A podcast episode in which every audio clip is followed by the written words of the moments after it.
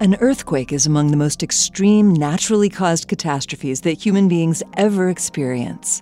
Earthquakes happen because our planet's crust is divided into 15 to 20 tectonic plates that slowly move in relation to one another. Usually, this movement at the rate of fractions of an inch per year is so slow that we never notice it.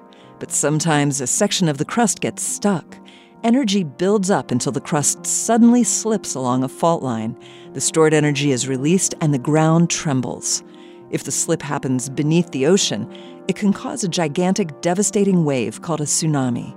The largest earthquake in recorded history struck the city of Valdivia in southern Chile in 1960, killing an estimated 6,000 people and causing billions of dollars worth of damage. The fault rupture that produced the quake and an enormous ocean wide tsunami is estimated by geologists to have been 500 miles long.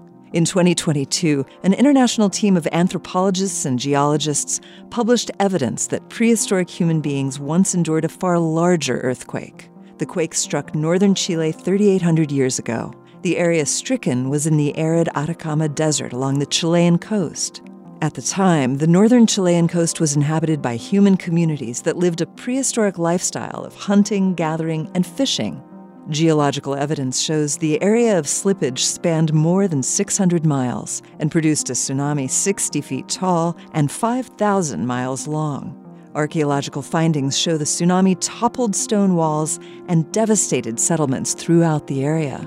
Afterwards, the area remained uninhabited for a thousand years. This moment of science comes from Indiana University with production support from the Office of the Provost. I'm Yael Ksander.